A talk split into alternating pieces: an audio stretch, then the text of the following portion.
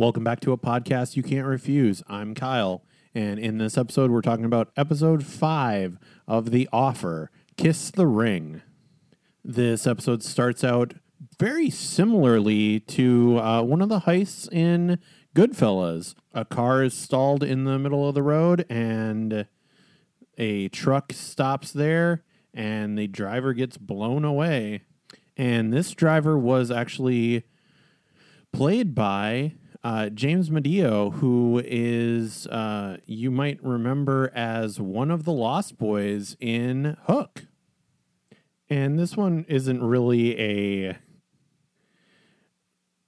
Easter egg by any means, but I do like the discussion of Tessio having to be a little bit older in Francis Ford Coppola's eyes.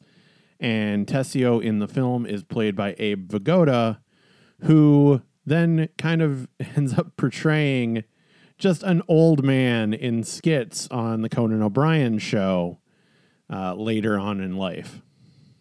One scene that was really interesting to me was was Bob Evans getting to the restaurant and we see the head of MGM also there and you see how how well Robert Evans does the work of you know glad handing and making sure people know he's in the room. And it's it felt very similar to me like our first introduction to Moe Greene when he walks into the party scene in The Godfather and he's, you know, saying hello to the waiters and saying hello to a few people, like Johnny Fontane, before finally meeting up with Michael. And we have some scenes later with Joe Colombo, and the FBI conduct a raid on his establishment and take a few things, including one of the uh, film passes for one of the crew members. And he walks out and says, Congressman Biaggi sends his best, which has actually been referenced in multiple things. It's first mentioned in The Godfather, a very similar line when Frank Pentangeli is betrayed. The assassin says, Michael Corleone says his, sends his best, which is actually not true because Michael has nothing to do with that assassination attempt on Pentangeli. But Pentangeli doesn't know that. It's just Hyman Roth trying to frame Michael for it. And because that line is been so used and so well known, they also use it in Game of Thrones, where when Roose Bolton uh, stabs uh, Robb Stark during the Red Wedding, he says Jaime Lannister sends his regards. So it's a quote that is used in a few different things, and I thought it was cool that it was referenced here as well. And then the next scene, we actually get right back into the production offices, and it is a argument, one would say, between Francis Ford Coppola and Gordon Willis, who is the cinematographer, uh, who has the nickname in the film industry, the Prince of Darkness, because of actually how dark the Godfather Part 2 is in some significant scenes, like the scene with Michael and Fredo. Uh, you can barely see Fredo because he's basically completely in shadow. And this was Gordon Willis's style. And, you know, with that style, it means you very much have to be in the specific spot for the light to catch you the correct way. And if you miss your mark, uh, you're probably going to be in complete darkness.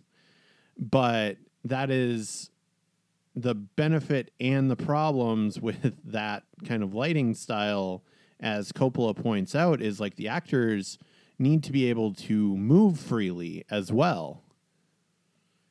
And that's the problem with that style. And then later we see a scene of Colombo and Biaggi meeting to discuss the permit issue. And we actually see Colombo making another reference to Godfather Part 1 in talking about how his son is already smarter than him. I thought he was just about to say a line from the movie right after where Michael is talking about Anthony and saying, "Oh, he's he's already he's smarter than me. He, you know, 6 years old and he's already reading the funny papers." And I thought Colombo was about to say that but he didn't quite say say it that exact way. But I'm sure the, you know, he's you know already smarter than me is all already a bit of a reference to The Godfather. And in the scene right after that, it is hilarious as a film fan to know that Robert Evans's thoughts on Chinatown at first were, oh, is this the one about incest and water rides. Which he's not wrong. That is kind of what that movie is about. And, you know, as an occasional filmmaker myself, I am so glad I never do anything that big of budget because the production meetings on anything that has a bigger budget, you immediately start getting those little conversations like you see in this movie where you know so much is brought upon by you know oh we've got this uh you know there's too many speaking parts can uh can some of them be combined you know little stuff like that that you know you have to deal with and i love the just look of just gobsmacked of you know, oh, do we really need this many extras at the wedding? It's like, yes, we do. It's the Don's daughter. Like, it would be a huge, lavish wedding, no matter what.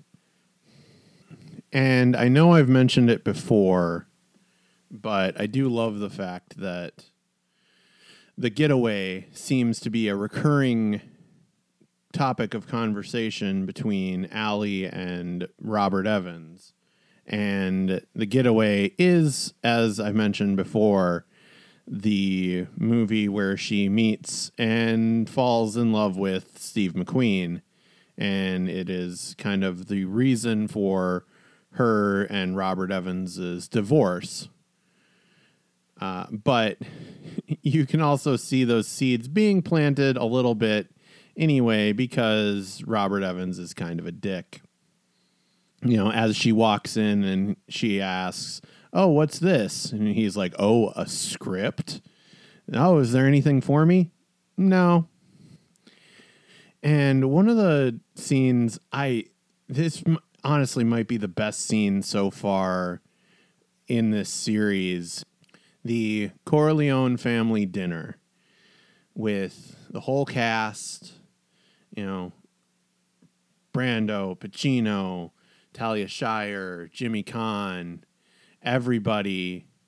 And this was a tale of Francis Ford Coppola has told many times in the behind the scenes stuff and in his commentary for the film is they had a very extensive rehearsal process and rehearsal time. And one of the things that he did was doing rehearsals, improvised rehearsals, just as a family. And, you know, as Brando points out in this, you know, they're talking about, you know, all right, well, what would we do if, you know, we have the family coming together for Vito's birthday? You know, and the little touches of, you know, Vito, who is so so strong, but also you can tell he's so loving and adoring to his wife. You know, in Godfather Part Two, um, as as Genco is is fawning over the young actress who he's he, he's dating. in You know, Vito says that oh, the only thing I see is my wife and my children. You know, he, they are his whole world. And so he sees and defers of like, no, I'm not the first one to be served. Like, serve your mother first. Like, make sure she gets food. And then in the course of this, you know, John Cazale, who plays Freddy, you know, misspeaks and kind of makes a little bit of a fool of himself and gets a little embarrassed, but you can tell it's from a good place because, you know, Freddy might not be the smartest. I mean, he's not dumb, you know, like they say, but he's he's not the smartest. Like he can he's capable of things, but you can tell he feels so much for the family that you know he he wanted some eggplant and it's like, "Hey dad, do you want some eggplant?" "Oh, you, you, you don't? Well, I I just wanted some." Um, so that's why I asked and then feels embarrassed. And then of course, you know, Carlo says something very inappropriate and, you know, points out in a joking manner at first that, you know, he may be a bit abusive to Connie. And that's a no go. That is when Jimmy Caan gets in and gets mad and you know Sonny gets mad, and that is you know a crux of the first film is how hot tempered Sonny is. Like he's powerful, but he's hot tempered and sometimes flies off the handle and doesn't think. And while Sonny is flying off the handle, Michael does the line of, "Oh, do you know what Corleone means? It means heart of a lion." So I wouldn't point out the fact that you're the slowest in the herd, which is such a very Michael thing to say. Like, Michael is the brains of this operation. You know, we got, you know, Sonny gets the Don's power, Fredo gets his heart, and Michael gets his brain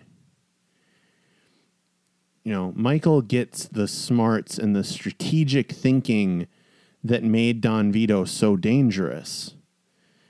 But Michael doesn't always need to loft it over people. But in some ways, he wants to. Like, that's almost a little bit of a show off line of, like, oh, hey, you know what this means?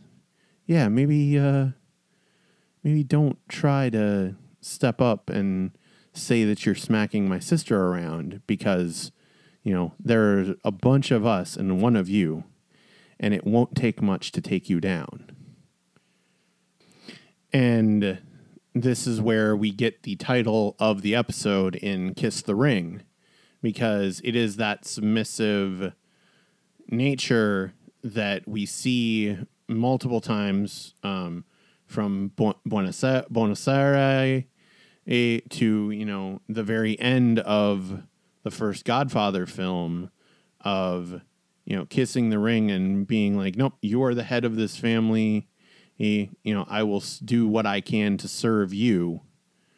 Um, I am forever in your debt. And that was all for the Easter eggs that I found in this episode. I'll be back next week with another episode. Until then, follow me on all social media at Knocked Out Films. Thanks.